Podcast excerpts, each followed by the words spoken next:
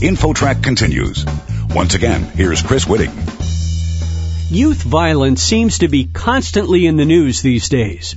The police deal with the aftermath, but can anything be done to prevent youth violence? InfoTrack's Roy Mackey has tracked down an expert to find out. Roy? Thanks, Chris. Dr. Deborah Prothrow Stith is an adjunct professor at the Harvard School of Public Health, former health commissioner for the state of Massachusetts, and she's authored several books about youth violence, including Murder is No Accident, Understanding and Preventing Youth Violence in America. Dr. Prothrow Stith, welcome to InfoTrack. Thank you. It's a pleasure to have this opportunity to speak with you. It used to be when we thought of gangs, the image was pretty much confined to the streets of cities like New York or Chicago, but that is no longer the full story about youth violence, is it? Well, it really isn't the case, and there are many definitions of gangs, including the very informal groups of children and young adults that hang out. There are territorial definitions, and certainly the sort of mafia style, economically driven drug cartels. So even the definition of gang is pretty broad, but certainly those sorts of violent activities enacted by groups of particularly young children and young adults. That's not new. It's not confined. It's spread. And girls are now being involved in ways that we didn't see, you know, even a decade ago. One of your efforts over quite some time is to redefine youth violence as a public health issue rather than simply a crime issue. Can you explain how that makes a difference? Well, the difference is substantial because when you say it's a public health problem, you really are saying it's a preventable problem. When we define it only as a crime problem, then the best we do is respond aggressively to what has happened, but it's not really prevention. So public health gets us into how do we keep things from happening? How do we stop violence before it starts? Whereas with the criminal justice community, the role is really to respond aggressively when something happens. So from a public health perspective, some kids call it upfront, in the thick, and after the fact. So if we were talking about lung cancer, upfront would be attitudes about smoking, which have obviously changed substantially over time. Or in the thick would be helping people who smoke stop. And then after the fact would be treatment for lung cancer. So when we're talking about violence up front is about attitudes and social norms. In the thick is about kids who are at risk. And after the fact is the criminal justice part of it or the response.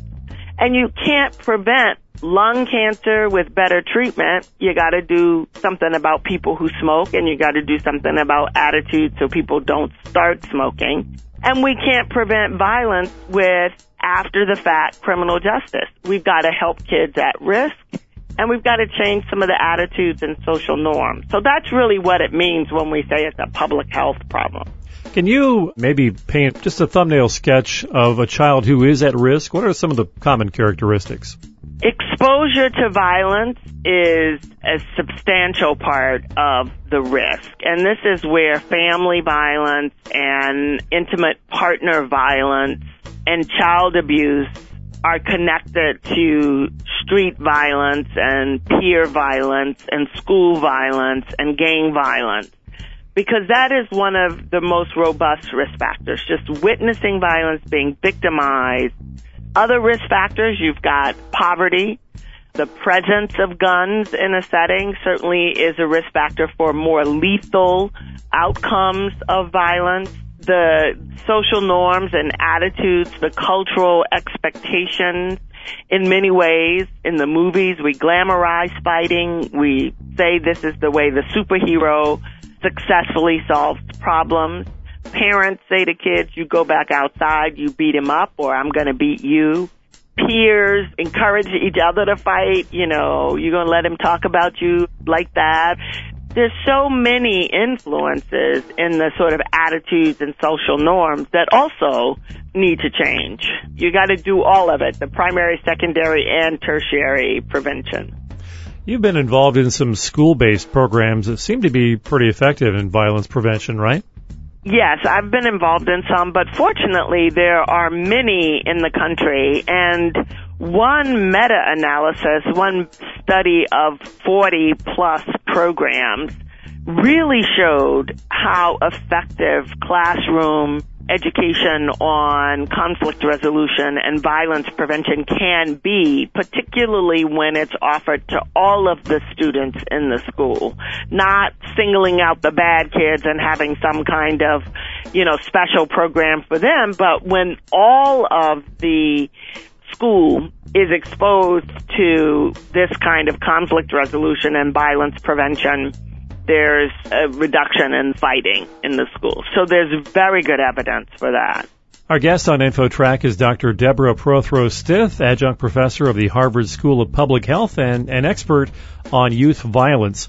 Dr. Prothrow Stith, how does the economy influence gang activity and youth violence? Well, I think there are a lot of ways that difficult situations such as poverty impact the violence, especially around children. And I think for one of the major factors, which is sometimes not considered, is that the lack of opportunity for healthy things to do after school is characteristic of communities that are poor.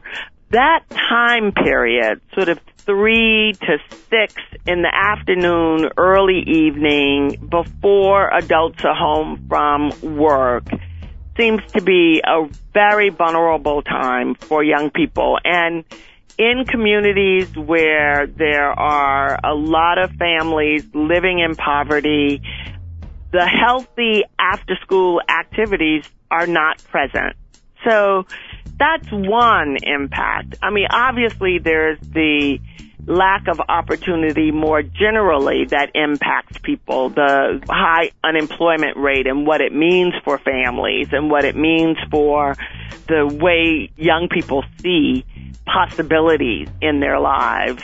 Dr. Prothrow Stith, just as perhaps a final thought, do you have any words of advice for parents, especially single parents, who are concerned about their kids perhaps being pulled into that world of gang activity and youth violence? Well, I think for some parents, it's very difficult times, and the effort you put into your children has to include helping them navigate the world around them. So there are some strategies that kids can learn if they are being bullied or if they are watching situations where children are being bullied and making sure that your child's school is teaching those strategies and is an environment where that kind of broad conflict resolution activity is offered and just being aggressive about that.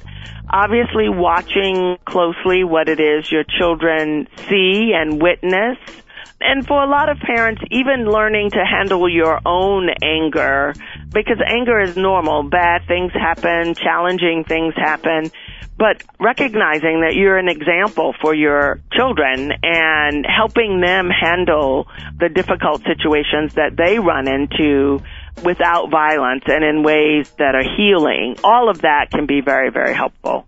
Dr. Deborah Prothrow Stith, adjunct professor at the Harvard School of Public Health and former health commissioner for the state of Massachusetts. Thank you very much for joining us on InfoTrack.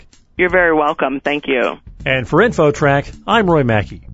You're listening to InfoTrack. To learn more about our guests or listen to past shows, visit InfoTrack online at TalkZone.com.